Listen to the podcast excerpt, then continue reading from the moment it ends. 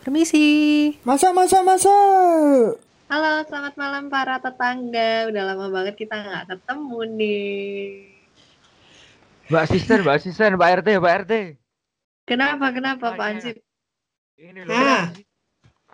Ada masa Pak RT, ada masa Bu RT namanya apa? Mbak Asisten. Gimana? Siapa Bu RT? Siapa Bu RT sih? Gimana?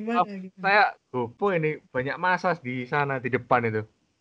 Masa apa? Masa? Kenapa Pak Ansip? Iya, banyak orang kumpul di sana. Ya udah biarin kumpul kan, ngapain jadi masalah? Oh, itu demo. Demo apa? Bukan Pak Ansip, Pak RT. Itu ibu-ibu mau demo masa. Oh, bukan demo di jalan raya biasanya itu bukan ya? Bukan, itu ibu-ibu satu kecamatan mau demo masa, bukan demo yang gede-gede yang lagi panas sekarang itu bukan. Oh.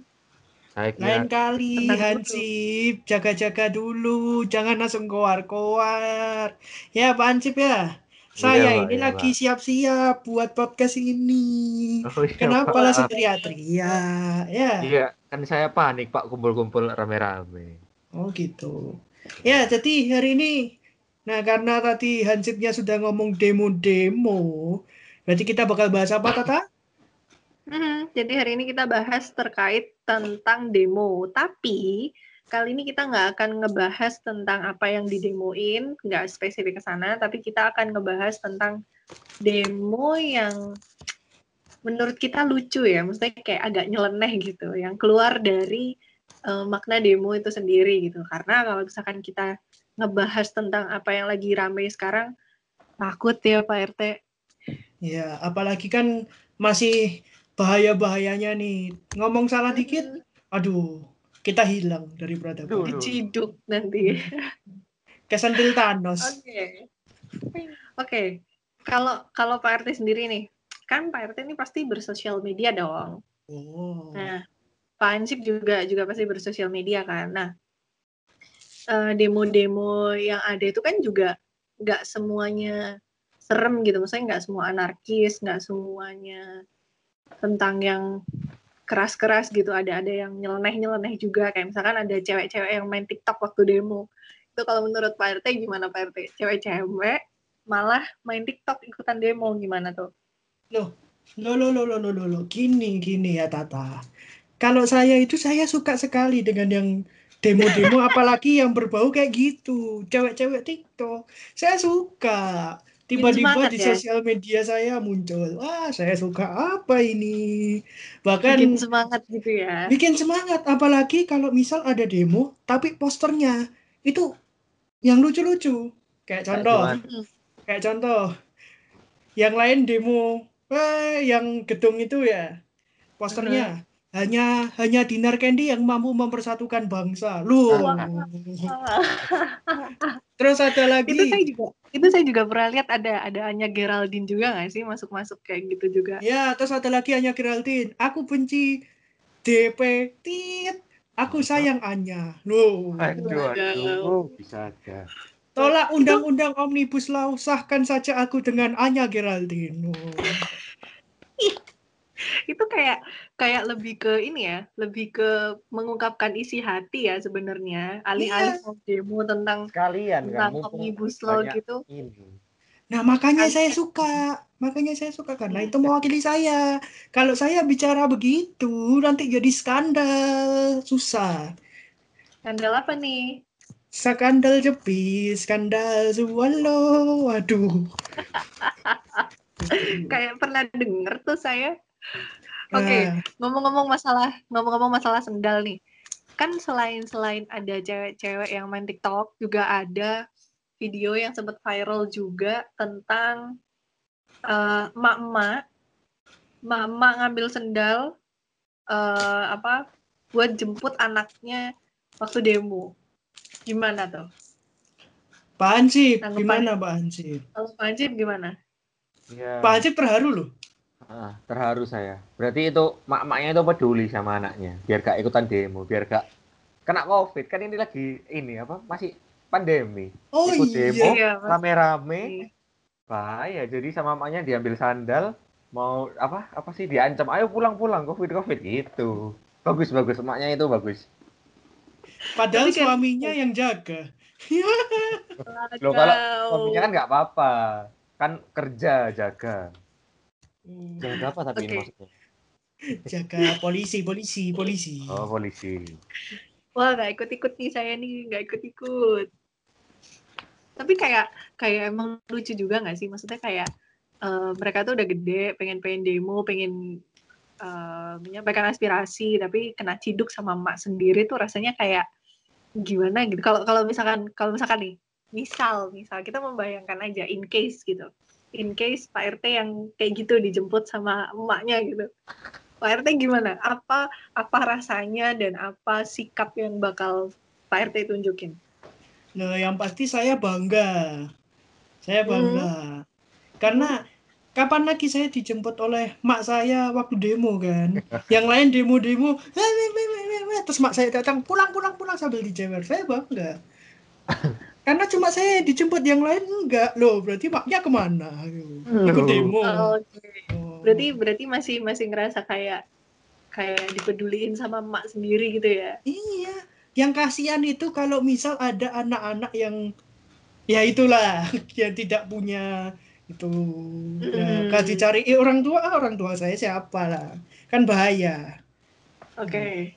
Kalau Pancip gimana Pancip? Kalau misalkan Pancip ada di posisi itu gitu, misalnya lagi demo terus dijemput sama ibu sendiri, itu gimana rasanya? Ya ini sih malu mungkin ya, kan orang-orang apalagi anak muda ya sekarang sih sebenarnya. Kalau saya lihat gitu sebenarnya anak-anak muda, anak kuliah, bahkan mungkin ada yang SMA itu ikutan demo ya biar kelihatan keren kali, biar mungkin di story demo. Tapi ikutan demo biar keren malah dipanggil emak, ayo pulang lah ya Kak, kelihatan keren kalau gitu. Oke. Tapi memang sebenarnya ada kekeliruan ya di situ, maksudnya ikut demo di story biar keren, padahal kan demo sendiri itu kan punya maksud buat menyampaikan aspirasi kan sebenarnya, lebih ke sana gitu. Nah, kemarin itu juga saya sempat nemu tuh di Twitter. Ada yang sempat viral, ada seorang anak, dia itu nggak berani pulang ke rumah gara-gara takut sama orang tuanya. Takutnya sama orang tuanya itu bukan karena dia habis ikut demo, tapi gara-gara Tupperware-nya hilang. Wow. Memang gara-gara Tupperware-nya hilang loh, dia nggak berani pulang, coba bayangin. Loh, tapi aku setuju, anak itu benar-benar berpikiran sangat panjang. Karena kalau misal pulang, terus mana Tupperware-mu? Hilang. Ya, itu harganya mahal. Betul sekali. Dan kalau kamu tidak pulang membawa itu, susah. Tupperware itu kayak di atas segalanya gitu ya. Tupperware itu yang mahal. Lagi kalau buat ibu-ibu rumah tangga, kalau udah bahas Tupperware, Tupperware mana hilang? Waduh, langsung itu anak. Wah. Apalah daya saya yang cuma pakai botol minuman bekas terus saya isi air. Mereka Tupperware ya emang layak kayak gitu dimarahin. Saya setuju sama anak itu nggak usah pulang. Benar. Tapi tunggu dulu. Pak Ansip tadi kayaknya curhat tuh, dia kayak curhat gitu. Iya, kalau misalkan Tupperware hilang udah habis, pengalaman ya kayaknya. Ya bisa dibilang. Oh mungkin semuanya di rumahnya pakai Tupperware. Kan, soalnya Pak waktu saya bahas Tupperware tuh kayak dia semangat gitu loh Pak RT, Pak Ansip tuh kayak merasa ada sesuatu yang tuh hilang. Ada sesuatu yang mengganjal gitu. Gak apa-apa Pak Ansip, kita di sini terbuka kok. Cuma ya walaupun didengerin banget rata tangga. Rasanya tuh kalau misalkan Tupperware hilang tuh kayak separuh jiwa melayang gitu ya Pak Ansip ya. Iya. Kayak lagunya Noah. Separuh apa tuh? Gitu. Salah nggak jadi. Aduh, semangat Pak Ansip. Semangat Pak Ansip. Lagunya Anang loh itu. Iya, harusnya Anang. Baru jiwaku pergi loh. Semangat Pak Haji, walaupun saya juga hampir ngomong itu juga Pak Haji tadi. Ternyata salah lagi. Tapi benar ada lagu Noah yang separuh aku kan. Iya, emang. Nah, tapi gara-gara hilang itu ya, gara-gara itu Heeh. kan banyak juga berita yang bilang kalau kayak misal ada yang sampai hilang gara-gara diculik atau gara-gara apa. Padahal salah satu contohnya ya nggak pulang karena takut tabelnya hilang. Jadi kan apa ya kayak di berita-berita itu banyak yang masih salah, masih miring atau apa. Padahal ya belum tentu nggak pulang diculik atau apa, bisa jadi baterainya habis atau misal nongkrong di rumah teman. Nah, Bisa ngebuat jadi menggiring opini publik gitu ya Pak RT ya. iya, jadi bahaya itu. Saya setuju, mending nggak usah pulang gara-gara Tupperware. Saya tapi sama polisi sama demo nggak takut ya? Takutnya sama emaknya. Takutnya sama gara-gara Tupperware. Ingat, surga di telapak kaki ibu. Surga di bawah botol Tupperware. Enggak, kecuali kalau mak-mak yang ngambil sandal itu ya, yang tahu videonya itu yang bawa sandalnya ketika di polisi itu diambil, itu beda lagi cerita. Itu surganya masih ketinggalan. Ya. Oke, terakhir nih Pak RT. Aku mau nanya ke Pak RT sama Pak Hansip nih. Pendapat kalian berdua tentang adanya demo di masa COVID kayak gini. Menurut Pak Hansip tuh gimana sih? Maksudnya sebenarnya perlu nggak sih ada demo ini, apalagi kita ada di masa COVID kayak gini gitu. Apakah nanti nggak bakal munculin klaster baru atau gimana? Kalau menurut Pak Hansip gimana? Kalau menurut saya sih ya sebenarnya kalau lagi pandemi gini ada demo ya sebenarnya bahaya sih ya. Soalnya ya namanya demo sekalipun pakai masker tetap kontak fisiknya itu nggak bisa dihindari. Entah kalau misalnya memang ramai banget tuh demonya, ya pasti dempet-dempetan. Sekalipun sepi ya nggak mungkin jaga jarak, demo pasti kayak gerombol maju ke depan dan sebagainya. Jadi ya sebenarnya bahaya sih kalau demo waktu COVID ini. Jadi ya bener, mak-mak manggil pulang mungkin salah satunya takut kena COVID itu paling anaknya. Oh iya. Bisa jadi. Atau mungkin takut Tupperware-nya hilang nanti ya.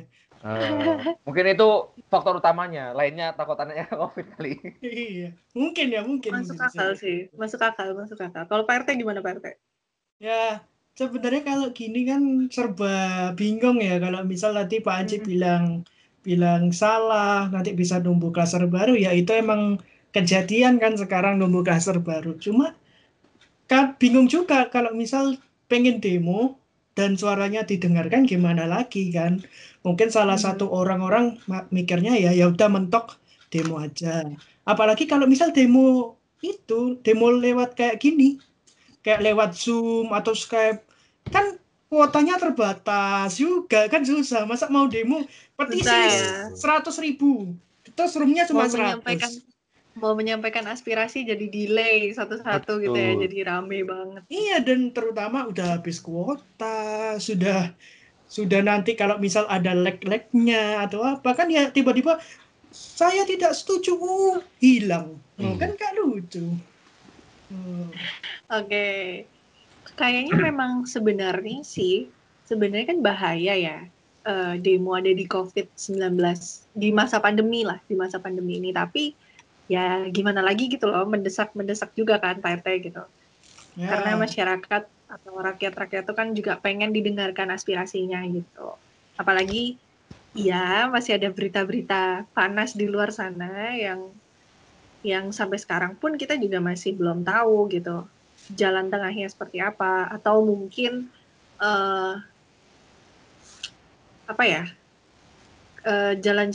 jalan keluarnya gitu lah ya, jalan keluarnya seperti apa kita juga masih belum tahu gitu kan Pak RT. Nah, untuk teman-teman yang lagi demo atau apa, mungkin pencegahannya salah satunya misal kalau kalian demo pakai masker lah, atau enggak kalau misal pulang langsung ganti baju, mandi atau apa. Jadi ya setidaknya kalian pulang tidak membawa virus lah. Jadi sama-sama jaga diri, jaga keluarga juga ya. Jadi ya benar-benar harus bisa jaga diri lah situasi kayak gini. Apalagi situasi masih COVID bahaya kayak gini kan. Ya jadi harus masing-masing individu harus bisa jaga diri. Betul kan Pak Hansip? Betul banget. Betul. Iya memang kalau pandemi gini. Iya. Nah, menurut Pak Hansip dulu.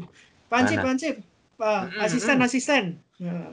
Mohon maaf tadi saya tiba-tiba mati ya. Astagfirullahaladzim. Kayaknya saya kena ciduk deh. Amit. Enggak. Handphone saya mati, maaf.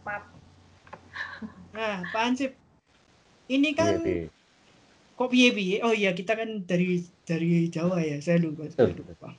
Nah, Pak Hansip, menurut Pak Hansip sendiri, anak SMA yang ikut demo itu penting nggak?